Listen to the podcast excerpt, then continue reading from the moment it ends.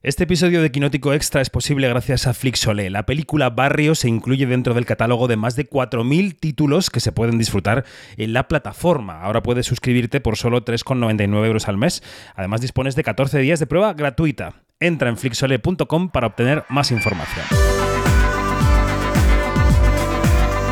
Quinótico Extra, el podcast de Quinótico para saber más con David Martos. quinótico.es. Un quinótico extra más, en este caso sobre Barrio, una película de Fernando León de Aranoa que cumple 25 años, por eso, y como además se puede rescatar en Flixolé, queremos dedicarle este episodio. Y hoy con sorpresa, con sorpresa grata, porque el director mm, Fernando va a estar aquí dentro de unos minutos yo no sé, Janina Pérez Arias, si has desplegado la alfombra roja en Bremen. Buenos días, ¿cómo estás? Pues desplegadísima. Eh, y he guardado mi, cepillo porque tú sabes que Fernando tiene una melena de león que le hace honor a su nombre. y Dani Mantilla, yo no sé qué tal te llevas con Fernando, si os habéis visto, si lo has entrevistado, ¿cómo es la relación? Pues no tenemos mucha relación, no por nada, eh, porque no hemos coincidido. Yo es que antes estaba en la tele, así que eh, solo hacía festivales internacionales, como bien sabéis, y creo que habremos hablado por el buen patrón pero, pero poco más. Bueno, pues hoy tenemos oportunidad de charlar con él media horita. Vamos a hablar nosotros un poquito, luego entrará Fernando. Primero, Barrio. Eh, vamos a escuchar cómo suena el arranque de la película. El arranque musical es una película muy musical, escuchad.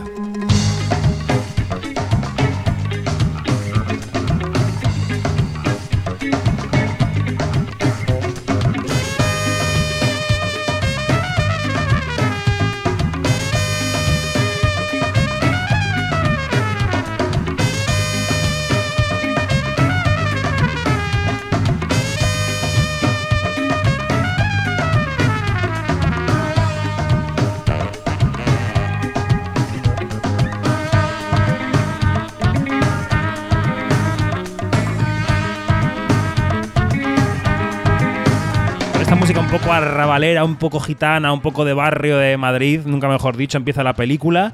Eh, Dani, ¿tú habías visto Barrio antes? Sí, hombre, yo además es que eh, tengo un recuerdo sentimental eh, bonito con, esta película de Aranoa, porque es cuando yo empecé a ver cine español, cuando lo descubrí. Me acuerdo perfectamente, por ejemplo, de los Goya de ese año, de la imagen de Penélope Cruz subiendo a recoger el, el premio a Mejor Actriz después de una introducción larguísima. Y es que esa cosecha fue La niña de tus ojos, fue Abre los ojos, fue Barrio, fue El abuelo lo tengo muy marcado porque eso fue cuando ya empecé a ver películas un poco más adultas y a descubrir, entre comillas, que en España se hacía cine. Ya había visto Martinache y creo que La Buena Estrella también. No sé el orden exactamente de esos visionados, pero también me llegó un momento porque yo tenía como 13 o 14 años de casi identificación con esos personajes protagonistas y al mismo tiempo me quedaba muy lejos porque mi Cantabria y ese Madrid eran muy diferentes. Así que es una película que yo, sí tengo muy, muy, muy presente. Mm, y Janina, ¿tú habías visto Barrio antes de verla para este podcast? A ver, yo no la había visto, pero eh, tengo que contar una anécdota y es que Fernando León de Aranoa estuvo aquí en Bremen con Luis Tosar a presentar la película Los lunes al sol. Y, fue una proyección apoteósica, cine lleno. Eh, y, yo que soy muy, muy, muy así de decirle las, cosas a la gente en la cara no, sin no, no, dos veces. primera noticia, primera noticia. No te conocemos de nada. A, mí esa película me causó tanta, o sea, me conmocionó tanto, este, que yo me le acerqué a Fernando y le dije, has hecho una obra de arte. y me di la vuelta y me fui. Y los dejé allí a Fernando y a Luis Tosar, con, el, con, uno con la melena y el otro con las cejas, así como que viéndose mutuamente de, esta pedazo de loca. Pero es que fue así. Entonces, claro, este, y desde allí he ido hacia atrás, mi familia, pero, pero no había visto todavía eh, Barrio y he seguido de cerca a, la carrera de, de Fernando, de, lo que hace, porque de verdad que me parece que, que es un, un, autor o un director único también en la, en la o en la cinematografía española. Bueno, pues antes de que oh, entre pues el director... Venga, Dani, dale. Ah, sí, perdón. No, no, que, recuperé Familia hace muy poco. Había visto todas las películas de, Fernando, salvo la primera, y me la puse en, en Flixolé. Y, mm, y, me sorprendió muchísimo porque ya sabía más o menos cuál, era la idea, eh, pero, pero me pareció súper audaz, súper original, que seguía presente los temas de, de clase, Em, y me pareció una forma muy original de entrar en el cine social y de, y de mostrar esa personalidad que después desarrollaría en, en otras películas. Bueno, no os iba a decir que antes de que entre Fernando, porque está feo hablar de las cosas de uno delante de uno. Eh, venga, Dani, ¿qué te ha parecido la película? ¿Qué, ¿Qué te parece la película? Y da paso a tu escena preferida, la que tú quieras de la peli. Venga, eh, pues a mí es que me, parece que es una película que se adelantó a, a, a, relatos que hemos visto en los últimos años, como por ejemplo el año del descubrimiento, cuando hablamos de ese desencanto de finales de los 90, cuando descubrimos que... La burbuja de la expo y demás era eso, era una burbuja, y estábamos a punto de entrar en otro, eh, eh, otra época de bonanza, pero había una, un Madrid, había un, barrio que, que, no estábamos viendo realmente, ni en las películas, ni, ni mm, que no le prestábamos la atención. Y es eso, ese, recuerdo y ese, y ese momento generacional, y Fernando ha hablado de, este tema en las entrevistas, ese um, momento vital en el que te empiezas a dar cuenta de las cosas cuando eres un adolescente y, y se, se, produce ese choque entre sueños y realidad. Y hay varias escenas que, y varias imágenes que me acompañan desde hace años de barrio. Me acuerdo, por supuesto, de esa moto de agua que estaba en el póster de la película, pero... Eh, a mí me impactó mucho, por un lado, la escena de la estación fantasma de tren y en la que están ellos tres, eh, Raimundo, eh, Javier y Manuel, con los pies colgando en la autovía y reflexionando sobre la vida. Pues la escuchamos. Mañana empiezo. ¿Y cómo te lo vas a hacer sin moto? Con el abono. Y aunque tenga que pagarme un metro, me saco 100 limpias por salida. Podríamos hacer algo nosotros también. ¿Cómo qué? No sé. Te habrá algo que sepamos hacer, ¿no? Claro.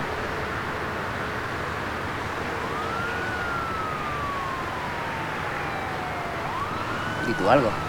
No sé. ¿Y tú? El próximo rojo que salga es el mío. Si es una moto también, ¿vale? Tiene que ser un coche. Qué suerte, un BMW. ¿Has visto? El próximo azul que salga es el mío. Menuda mierda, te gano. El próximo blanco es el mío.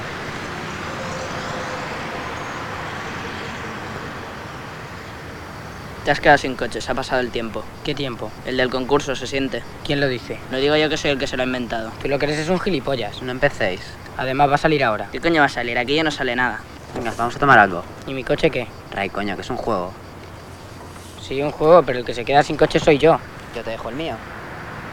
El tuyo no me gusta, es una mierda. Te jodes. Yo quiero que me deje Manuel BMW. Ni de coño que me lo rayes. Déjaselo, ¿qué más te da? ¿Qué culpa tengo yo de que no le salga ningún coche? Prométeme que me lo vas a dejar. Sí, lo prometes. ¿Lo prometes sí o no? Y Janina, ¿qué te parece la película y cuál es tu escena? ¿Con cuál te quedarías? A ver, yo suscribo todo lo que dice Dani eh, y es, es, que estamos conectados mentalmente, no. Pero sí, eh, y, la cosa es que eh, estuve pensando mucho en Deprisa, Deprisa y cómo esta película eh, que se hace 10 años después de Deprisa, Deprisa, eh, cómo, cómo, cómo, cómo, abarca o ahonda en, los temas que Deprisa, Deprisa tocaba y cómo nos muestra que años, 10 años más tarde eh, ese, ese extrarradio madrileño, eh, pues se, se, le, se, le, aunan muchísimos más, muchísimas más dificultades, muchísimos más problemas. Y también me gusta mucho esa, esa parte del adolescente, como decía Dani, que, que, que se da, va dando cuenta que no solamente ellos son los fantasmas de la sociedad, sino también mm. que hay otros fantasmas. Y por eso, para mí, una de las mejores escenas de esta película, y eso que tiene muchas, mm. es el descubrimiento de esos otros fantasmas en la estación de tren abandonada.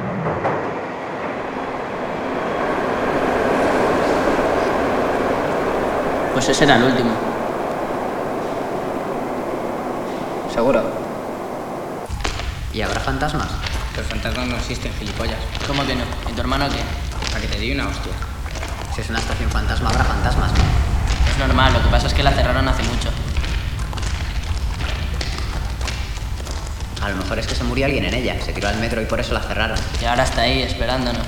¿Qué capullos sois? Que los fantasmas no existen. Claro que existen, lo que pasa es que te dan miedo. Lo que pasa es que no existen. Que te juegas a que nos encontramos alguno. Lo que quieras. Mil pelas.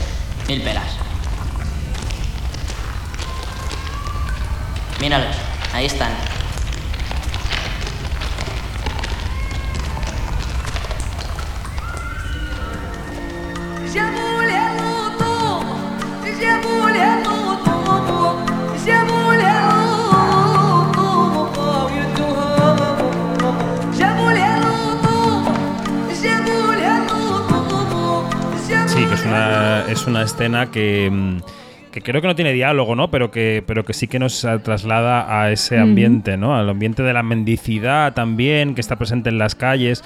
A mí, claro, eh, evidentemente ninguno de los dos sois como yo, niño madrileño. Eh, yo soy No. niño madrileño y además, en el momento en que se estrenó Barrio, que es en el año 98, yo tenía 14 años.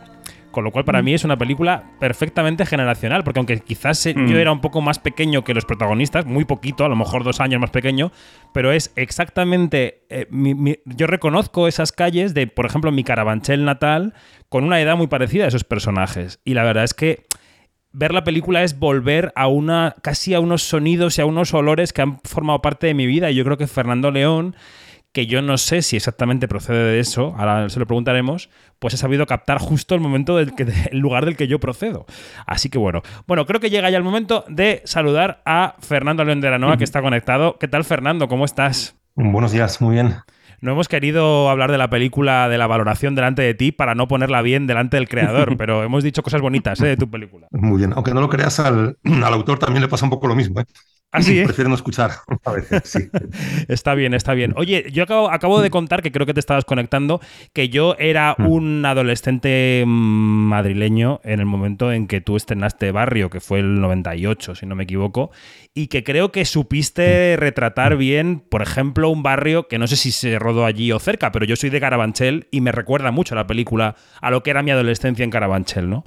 Te quería preguntar si, si, si vista con, con la perspectiva del tiempo la película, 25 años, que se dice pronto, eh, si si tú has vuelto a verla y si sigues reconociendo ese, ese Madrid que dejaste ahí reflejado. Sí, mira, yo creo que o sea, son varias cosas, ¿no? Por un lado, la vi hace, hace unos meses en una proyección que hubo en unos cines, ¿no? También, no recuerdo con qué motivo, con, fue en verano.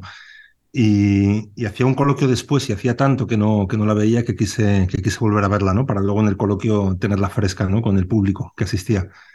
Y, y sí tuve esa sensación, dentro de que la película también tenía esa pretensión de, de hablar de un barrio que podía ser cualquiera, podía estar en cualquier ciudad, ¿no? De hecho, rodamos en, en muchísimos barrios, ¿no? Rodamos, no, no te sé decir ahora mismo, pero fácil 18, eh, 20 barrios diferentes de Madrid, ¿no? Aunque trabajamos Mm. más en algunos de ellos, ¿no? Trabajamos más en Aluche, en La Lipa, en San Blas, en San Cristóbal también, en Villaverde, pero trabajamos en muchos barrios y en realidad de esa manera yo también pretendía como como contar eso, ¿no? Que, que, lo que les pasa a estos chavales, lo que cuenta la historia sobre ellos y sobre el lugar y el momento que viven es propio de su barrio, pero podía ser cualquier otro, ¿no? Entonces, en ese sentido, sí siento que sigue muy vigente, ¿no? Quizá lo que más ha cambiado, si pienso en qué sucede hoy que no sucedía entonces, es, son los teléfonos móviles, claro. Esa Claro. película tiene 25 años. Y esos tres chavales hoy posiblemente estarían cada uno de ellos con un teléfono móvil, vamos, sin ninguna de ninguna, sin Mm. duda de ninguna clase. Mm. Yanina, ¿quieres arrancarte tú con las preguntas desde Bremen? Venga. Eh, sí, porque fíjate que, que, mm, recuerdo que dijiste en una entrevista que hablaste de, de- de tus recuerdos eh, eh, de niño o de muchacho en, en un parque cercano a tu casa que era un descampado, el parque de San Fernando, si mal no recuerdo.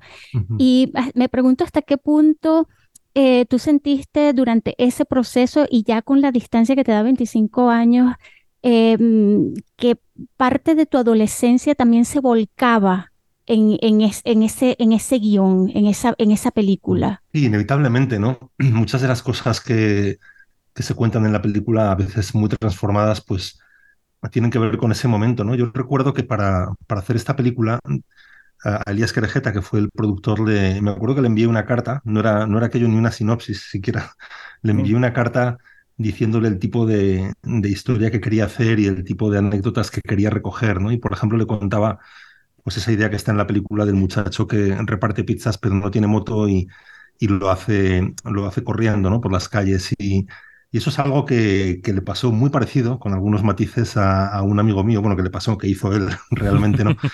Y muchas de las cosas que aparecen en la película, pues me pertenecían, ¿no? Pertenecen a, pues a mi adolescencia, cosas que si no me pasaban a mí le pasaban a amigos, ¿no? La propia historia de la estación fantasma, ¿no? También de otro modo, sin llegar a bajar nunca a la estación fantasma, sí conocíamos de su existencia y sí nos pegábamos a los cristales de la línea 1 de metro, ¿no? Cuando sabíamos que el tren pasaba por donde estaba, ¿no? Entonces, eh, sí está llena de eso, ¿no? Y de muchos momentos de... Porque creo que son comunes a, cualquier adolescencia, ¿no? Porque tienen que ver con, pues, con los deseos, con cómo fantaseas o imaginas que va a ser la vida y, el contraste con lo que luego la, la, vida pues, pues tiene reservada para ti, ¿no?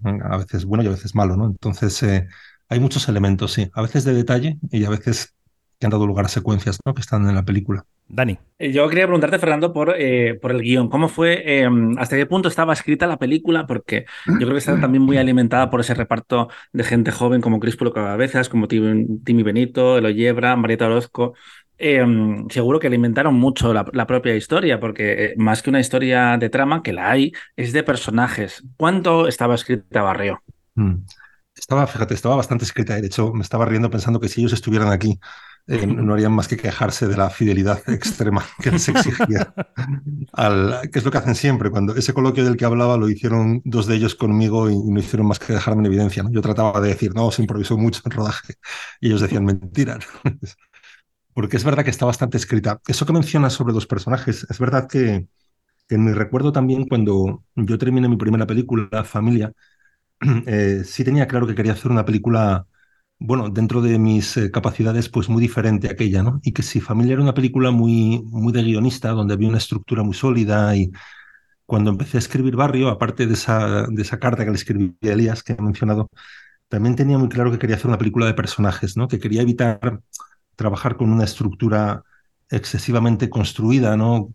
Quería intentar, pues, eh, que los personajes fueran los que mandaran, ¿no? Y los que ellos también durante la escritura del guion me condujeran a mí, ¿no? Hacia un final. Y esa era casi mi única bandera, ¿no? Yo decía, bueno, la historia es muy leve, ¿no? Es casi inexistente realmente. Son unos chavales un verano en una capital, ¿no? En ciudad, en Madrid. Y, y decía, bueno, pero si, si al espectador le interesan estos, estos tres chicos, ¿no? Si se enamoran de ellos, como me pasó a mí durante la escritura, si les gusta estar con ellos, van a estar hasta el final, ¿no? Se van a quedar hasta el final para ver qué les pasa, ¿no? Es decir, buscaba otro tipo de, de trabajo como guionista, ¿no? Eh, el de encontrar una empatía con los personajes y trasladársela al espectador, ojalá luego en las salas de cine, y que ese fuera el principal, pues lo más atractivo y lo más interesante, ¿no? El, el principal motor de la película, ¿no? Uh -huh. Y así fue, ¿no? Y a partir de esa, de esa idea y de esa estructura, ya digo, casi inexistente, ¿no? Pues sí, fue más desarrollar como las tres personalidades y, intentar, eh, bueno, pues imaginar mucho cómo hablaba cada uno de ellos, eran muy diferentes en realidad, ¿no? Que parece que salen del mismo lugar, por supuesto, son, son muy distintos y, y me divertí mucho haciendo los diálogos y luego es verdad que los puse a prueba con ellos, los pasamos muchas veces, ajustamos cosas pero, pero bueno, ya digo, si estuvieran aquí dirían que, que fui muy pesado como director. Era mi segunda película, estaba aprendiendo.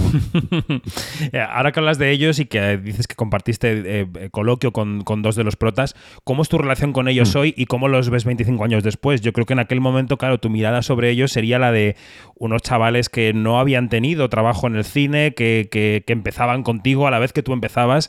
¿Cómo es ahora la relación y esa mirada sobre ellos, Fernando? Bueno, efectivamente es que los personajes en, en, el guion tenían 15, 16 años, ¿no? De hecho, yo creo que dos de los actores, uno de ellos tenía 14, Críspulo, Críspulo Cabezas, y, y otro 15, el otro era un poquito más mayor, ¿no? Timmy.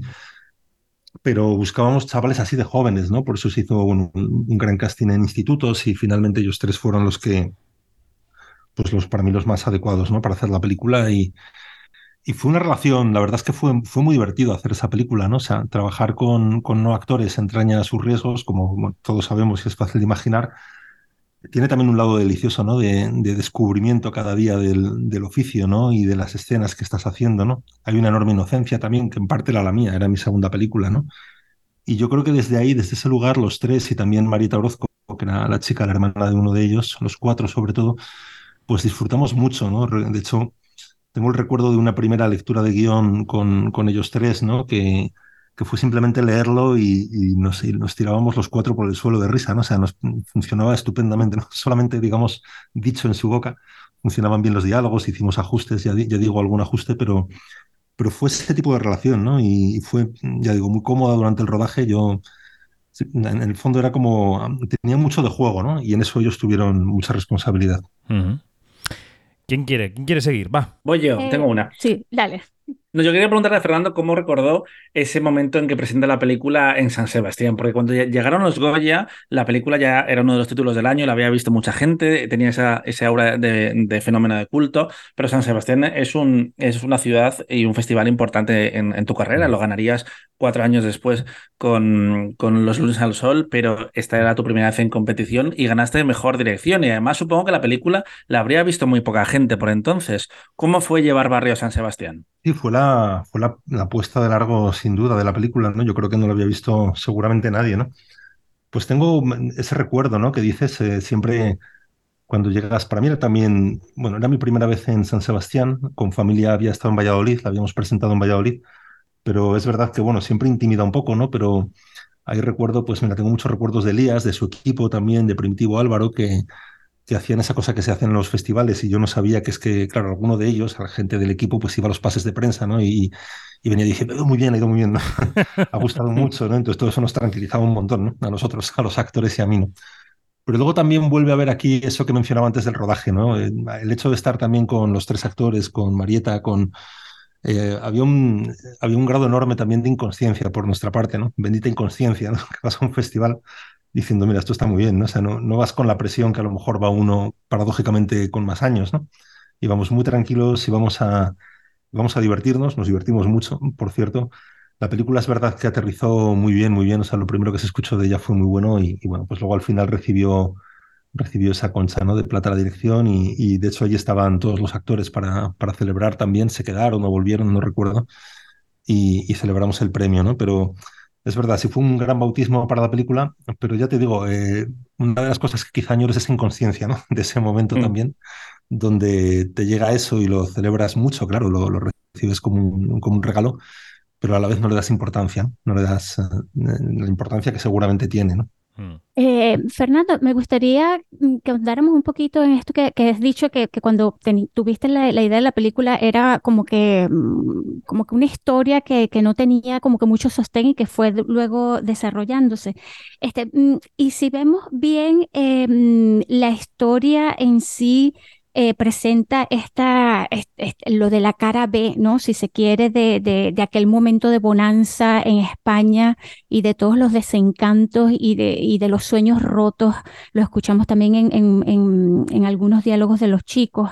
Eh, ¿Cómo se ve esto de los sueños rotos este, con la distancia y cómo ves tú eh, el haberte atrevido a aguarle la fiesta a la gente, porque fue aguarle la fiesta como a decirle, oye, que estás gozando, sí, pero están sucediendo estas cosas, está, está la, la crisis de, los, de, los, drogadictos, de, eh, el, el SIDA, esto, o sea, tantas cosas que tocaste allí. Eh, bueno, eso, me estoy enrollando mucho, pero bueno. Sí, no, pero te entiendo. Perfectamente. Sí, entiendo lo que dices. Yo en realidad hay muchas de las cosas que mencionas que, como dices, asoman en la película, ¿no? También la inmigración en esa escena de, uh -huh. del, del, túnel, ¿no? De la estación fantasma o, o, sí, la del hermano, que efectivamente es un hermano eh, drogadicto, ¿no? Atrapado en, en, la droga y con todo eso asomaba, ¿no? Y con mucha fuerza cuando, cuando despuntaba en la historia, ¿no? Eran como, como momentos de la historia, momentos que también eran casi siempre de descubrimiento para ellos, si te fijas, ¿no? Uh -huh. Cualquiera de esos, esos dos momentos que hemos mencionado son momentos que para los tres o para Manu, en el caso de su hermano, es un momento donde la inocencia se, se rompe, ¿no? Y donde de repente comprendes que, que ese hermano al que le iba tan bien teóricamente y por eso nunca regresaba al barrio, en realidad está peor que tú, ¿no? Está, está en su caso adicto, ¿no? Que es... Entonces, eh, es verdad que yo con todo y con eso siempre, siempre pensé que los tres chicos tenían que estar como, como esa especie de, de umbral, ¿no? De, de la marginalidad, donde, o sea, no quería que estuvieran sumidos en la marginalidad, ¿no? Es decir, que fueran ya, eso, pues, como se ha podido contar en otras películas, eh, pues historias de vida más, más desesperadas, ¿no? O gente que ha caído en la droga, o gente que... En realidad los tres chavales están en ese momento en el que todo puede ir bien o todo puede ir muy mal, ¿no? Y eso, por eso le llamaba umbral, ¿no? Porque son espacios donde todo es posible aún.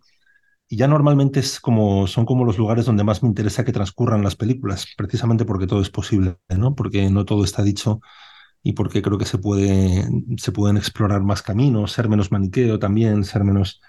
Entonces me, me interesa mucho ese, terreno. Y en este caso, eh, de los tres chavales de barrio, pues estaban ahí, ¿no? Con, unos con más dificultades que otros, desde luego, ¿no? Había diferencias también entre ellos tres, pero me interesaba cómo contar ese momento y cómo frente a esa realidad, pues que, que no es la mejor, tampoco es la peor, insisto, pero no es la mejor, o sea, son estaba, ellos tienen todo el rato el escape de la imaginación y de la fantasía, ¿no? Y de, de hecho es una película que yo digo, tiene una piel muy realista, pero en realidad creo que es una película en la que es una de las películas en las que más hablan los personajes de sus sueños, ¿no? Siempre están mm.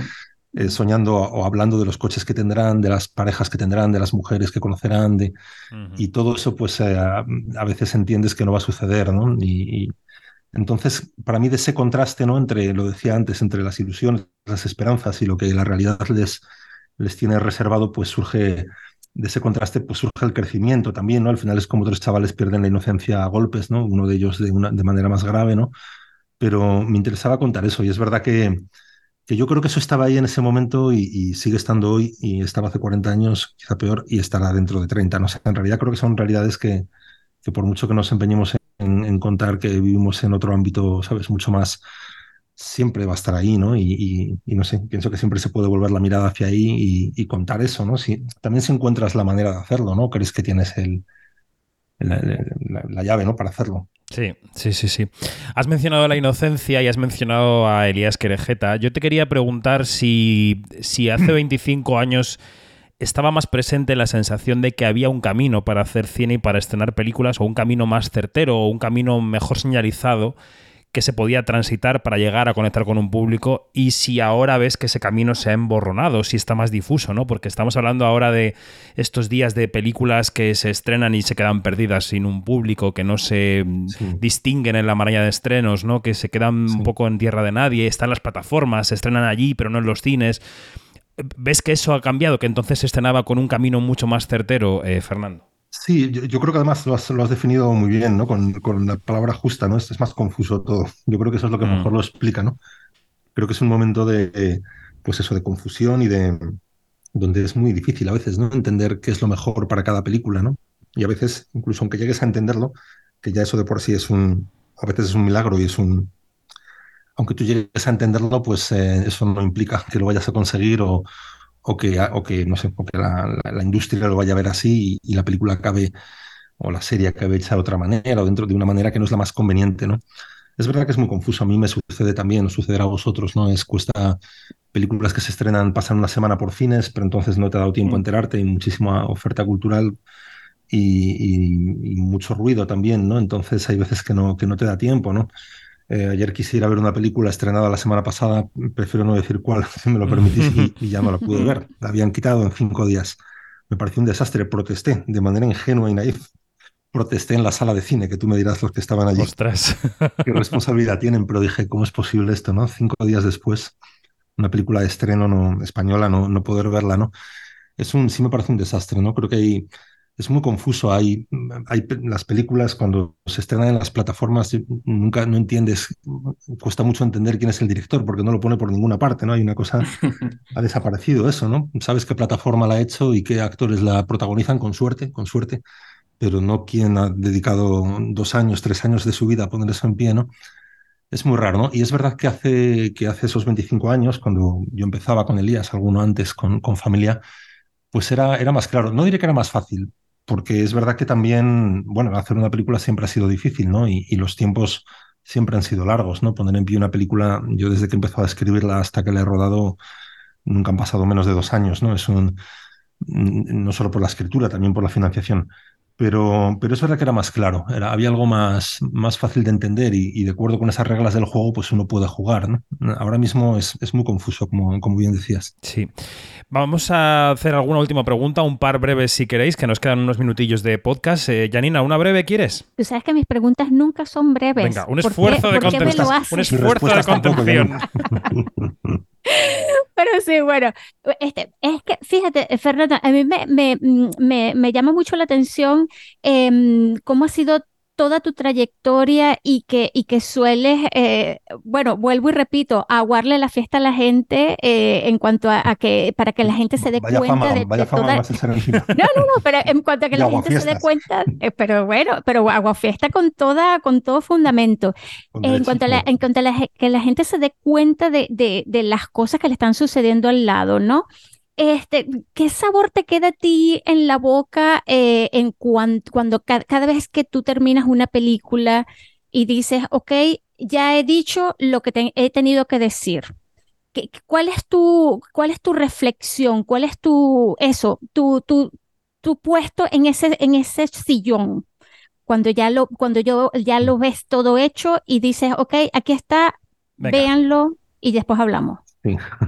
Pues a veces es de un poco de susto, ¿eh? No creas. Es decir, bueno, ya va esto, ¿no? Ahora, ahora no puedo echarme atrás, ¿no? Es como que eso es una cosa que pasa con el cine, ¿no? Que es, que es muy interesante, yo creo, porque desde que tomas la decisión de abordar un tema en una película y, y lo escribes y lo haces hasta que llega el momento del estreno, pasa tanto tiempo que te puedes permitir ser muy valiente, ¿no? Porque cuando estás acabando la- el trabajo de postproducción, la mezcla, todavía quedan meses para el estreno, ¿no? Cuando llega el día de presentar la película, pues a vosotros, a los medios y al público, es cuando dices, bueno, a ver esto, ¿no? A ver, a ver si, a ver cómo se recibe, a ver si se entiende, a ver si. Siempre hay veces que también cuando abordas pues temas así como pues como el de este u otras películas, también eso a veces levanta pues algún tipo de, pues no sé, ampollas o no sé, eh, eso siempre viene también, ¿no? Y bueno, y no pasa nada, también me parece que es, que es, que es natural en las películas. Pero mira, de lejos queda, yo creo que, que visto el largo recorrido queda buen sabor de boca, ¿no? Yo ahora, por ejemplo, siguiendo con, con Barrio, que es el, es una película que tiene 25 años, como habéis dicho, y, a mí no, deja de sorprenderme lo arraigada que, está en, que está en la gente. Quizá de las películas que he hecho, la que más, ¿no? Es decir, es, de la que más me habla la gente, no para decirme si es buena o es mala, sino para contarme cuál es su relación sentimental con ella, ¿no? En qué momento la vio, en qué cine la vio, eh, muchas veces con la edad de los personajes, protagonistas, eh, cómo se sintió reflejado o no, ¿no? Es la película en la que más he sentido siempre eso, ¿no? Que más ha sido como un espejo que, que mucha gente le ha devuelto cosas y que luego me las devuelven a mí, ¿no? Y eso, y la verdad es que, bueno, casi siempre en este caso, en el caso de Barrio para Bien, y, bueno, mira, este fin de semana pasado estaban, me he enterado también casi accidentalmente de que estaban haciendo en, en una de las localizaciones donde rodamos un- una especie de gran graffiti conmemorativo Anda. eh, Wow. por los 25 años de barrio, pero, pero por los chavales del barrio. O sea, no, no es una cosa de instituciones ni de tal, ni de. Y entonces, para mí no hay, o sea, no hay mejor regalo que ese, ¿no? Dices que de repente esos chicos hagan esa bandera de la película 25 años después, ¿no? Y, y la estén pintando en unos, en unos muros de su barrio, ¿no? En el, pues es un, para mí es un regalo, ¿no? Y, y por eso digo que al final sí devuelve mucha satisfacción, ¿no? Mm.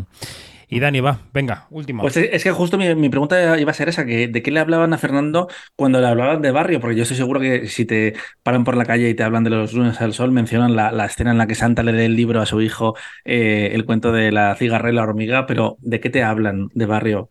¿De alguna escena en par- en particular? Porque yo, por ejemplo, si pienso en la película, y mira que hay grandes diálogos, pero a mí me vienen imágenes, la, la moto de agua, me viene eh, Sí. las piernas colgando en el, en el parque. ¿Qué te mencionan? Esas, esas dos de las que más, ¿no? además, bueno, ahora lo tengo muy reciente porque me ha estado pasando eh, recientemente, ¿no? Por todo esto que os he contado, por la proyección, pero también por el, por el aniversario, ¿no? Por gente que te alcanza y te, o esto del graffiti que os contaba, ¿no? Estaban, estaban dibujando el, el puente, efectivamente, la moto de agua, pero también, también, eh, también una escena en la que Rayo mm, baila con una muñeca, con una especie de, bueno, sí, de muñeca de cartón que, han, que se, han, Mm. se han llevado un escaparate, ¿no? Y, y me hablan de esas escenas, sí, ¿no? De, de- de la moto de agua que siempre que causó mucha hilaridad por un lado, pero mucha tristeza también, ¿no? Porque tiene las dos cosas, ¿no?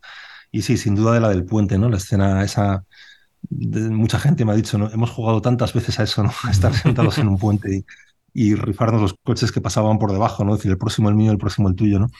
Bueno, es esa cosa, ¿no? Yo creo que decía al principio, pues propia de los, no sé, de los 14, de los 15 o, o más adelante incluso, ¿no? Que es que juegas a, a imaginar lo que todavía no tienes, ¿no? Quizá no vas a tener, pero, pero sí es una peli que me ha devuelto eso, mucho, pues, mucho cariño de esa forma, ¿no? Es, ya digo, es la que, quizá de todas las que he hecho, la que siento más arraigada en ese sentido, en la gente, ¿no? En el, en el sentido más de, de que han establecido una, una relación sentimental con, con ella, con la película. Pues sirva esta media hora larga que hemos pasado con Fernando León para, para que la gente la recupere en Flixolé, por ejemplo, o en otros soportes.